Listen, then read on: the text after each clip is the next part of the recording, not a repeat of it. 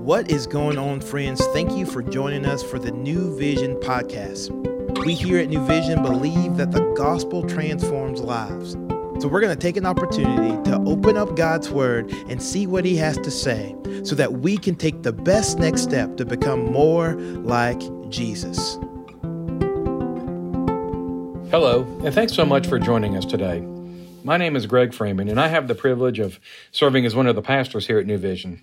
Today we'll be reading Hebrews chapter 13, verses 1 through 6, and I'm reading from the ESV translation.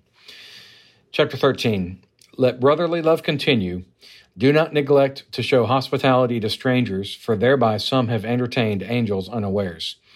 Remember those who are in prison, as though in prison with them, and those who are mistreated, since you also are in the body. Verse 4 Let marriage be held in honor among all, and let the marriage bed be undefiled, for God will judge the sexually immoral and adulterous. Verse 5 Keep your life free from love of money, and be content with what you have, for he has said, I will never leave you nor forsake you. So we can confidently say, The Lord is my helper, I will not fear. What can man do to me? Now, as we enter the last chapter of the book of Hebrews, you get the sense the writer is concluding his letter with a lot of practical application. He's basically telling the readers, you and me, uh, how Christians are called to act to one another. Commentator Warren Wiersbe writes The emphasis in this last section of the book of Hebrews is on living by faith. The writer presented great examples of faith in Hebrews 11 and the encouragements to faith in Hebrews 12 in Hebrews 13, he presented the evidences of faith that should appear in our lives if we are really walking by faith and not by sight. I want to read that part again. He presented the evidences of faith that should appear in our lives if we are really walking by faith and not by sight. What what he's saying there is if if we are living by faith the way we've been called to uh, in Hebrews 12, then we're going to see brotherly love and, and hospitality and remembering those who are in prison. So let's break these down, uh, each of these verses. So, verse one, let brotherly love continue. Now, this is clearly written to the church, and brotherly love is what should be shown among believers. As Christians, we are part of a great and global family, but it's easy to focus on our own circles. As Wiersbe writes, the deepest kind of fellowship is not based on race or family relationship, it is based on the spiritual life we have in Christ. A church fellowship based on anything other than love for Christ and for one another simply will not last. Now, it's easy to talk about Christian love, but I often need to challenge myself as to whether I act on what I say or, or believe. And certainly, as as Wiersbe said, uh, nothing will last if it doesn't have brotherly love based on a love for Christ, and we've seen that. So, a couple of things about brotherly love that I think are worth mentioning. Now, if we're honest, Sometimes it's just hard to love people, just as it's sometimes hard to be lovable. Listen to what Paul writes about love in 1 Corinthians 13, verses 4 through 8. Love is patient and kind. Love does not envy or boast. It is not arrogant or rude. It does not insist on its own way. It is not irritable or resentful. It does not rejoice at wrongdoing, but rejoices with the truth. Love bears all things, believes all things, hopes all things, endures all things. Love never ends. And I think we can all agree it takes something incredible to be able to love in that way. What it takes is a relationship with Jesus. It takes seeing people as Jesus sees them. Now, remember, Jesus loved people so much, including you and me, that he died for them. So, brotherly love is sacrificial love, which means we don't need to get hung up on our needs, our perspectives, our preferences, but we should always try to love as Jesus did. Next point not only do we need to love like that, we need to be loved.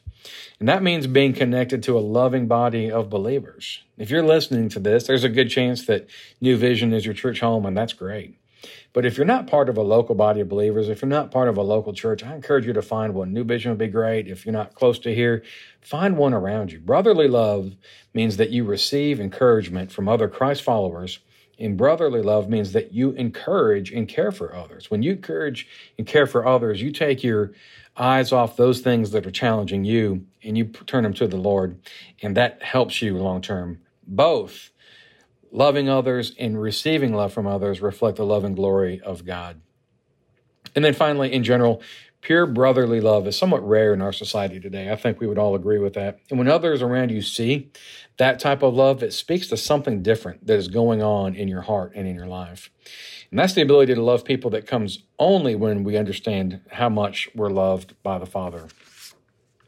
Verse 2 Do not neglect to show hospitality to strangers, for thereby some have entertained angels unaware. Now, hospitality is clearly an offshoot of brotherly love. When you host someone well, you're valuing them. Think of a time when you felt very welcomed by someone. It's really comforting. Now, think of a time when you haven't felt invited or welcomed. Clearly, if we're called to show people the truth of Jesus, then we have to have that hospitality. It's a prerequisite, really, to earn the right to have a relationship with somebody to the extent where we can share what the Lord has done for them. Verse 3 Remember those who are in prison, as though in prison with them, and those who are mistreated, since you also are in the body. Now, it's worth noting that in the first century context, it wasn't unusual for Christians to find themselves imprisoned. So you can broaden that. And, and I think what the writer of Hebrews is saying care for people who are suffering. Certainly, those who are in prison today, we need to care for them. But care for those who are suffering. To love like Jesus means to care about the suffering of others even if it doesn't affect us, it's caring about others. Commentator Jon Courson writes Love cares about suffering. Love not only flows among the saints and shows itself to strangers, but also cares about those in bonds and those hurting physically. So we show brotherly love when we care about those who are in bondage. Verse 4 Let marriage be held in honor among all and let the marriage bed be undefiled, for God will judge the sexually immoral and adulterous. Now, faithfulness in marriage or lack of it is really one of the most important factors in the stability of any home, let alone a Christian home. And as Christians, we should be the world leaders in publicly and privately honoring and respecting a godly marriage. It's not surprising that the writer of Hebrews addresses marital fidelity, as it is one of the greatest opportunities to reflect love. Sadly, I think we all know it's also an area that's challenging for many people, not just outside the church, but inside the church. So, as believers, we're called to understand the spiritual implications when biblical marriage is not honored. Verse 5 Keep your life free from love of money and be content with what you have, for he has said, I will never leave you nor forsake you. So, if marriage is one of the top two issues, issues people wrestle with, the other is money. We like to think of it as private, but really, how we view money reflects how we view the Lord. Tony Evans writes that to be content with what you have is to trust in the Lord's promise that He will never leave you or abandon you. Let me just say that again. When you are content with what you have, then you are truly trusting in the Lord's promise that He will never leave you. Verse 6, Evans continues, When you believe that, you can declare boldly, excuse me, you can declare boldly, The Lord is my helper. I will not be afraid. What can man do to me? Verse 6 The Lord is my helper. I will not be afraid. What can man do to me?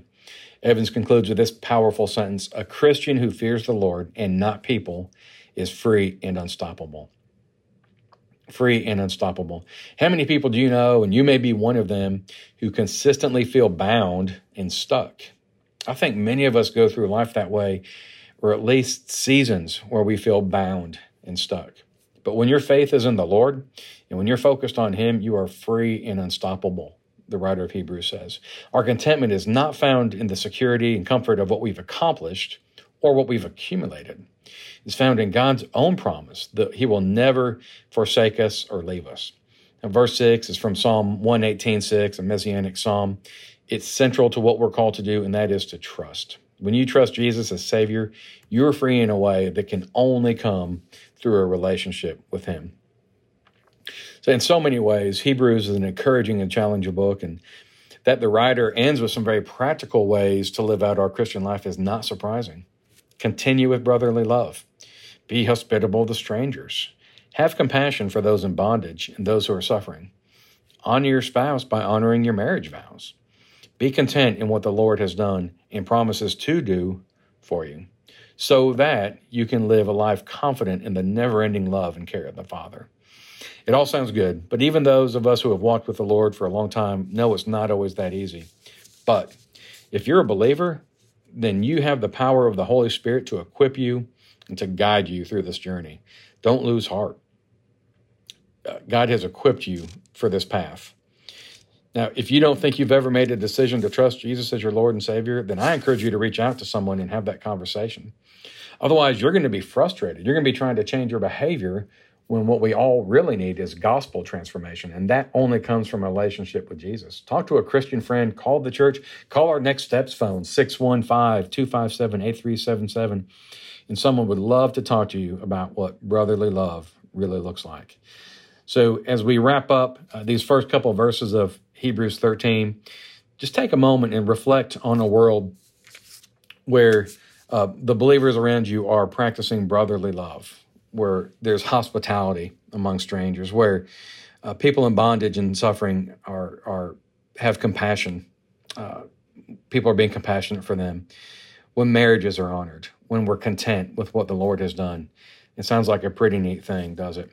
And again, it only comes through the power of Jesus Christ and the Holy Spirit. Thanks for listening, and God bless you. Thank you for joining us today for the New Vision podcast.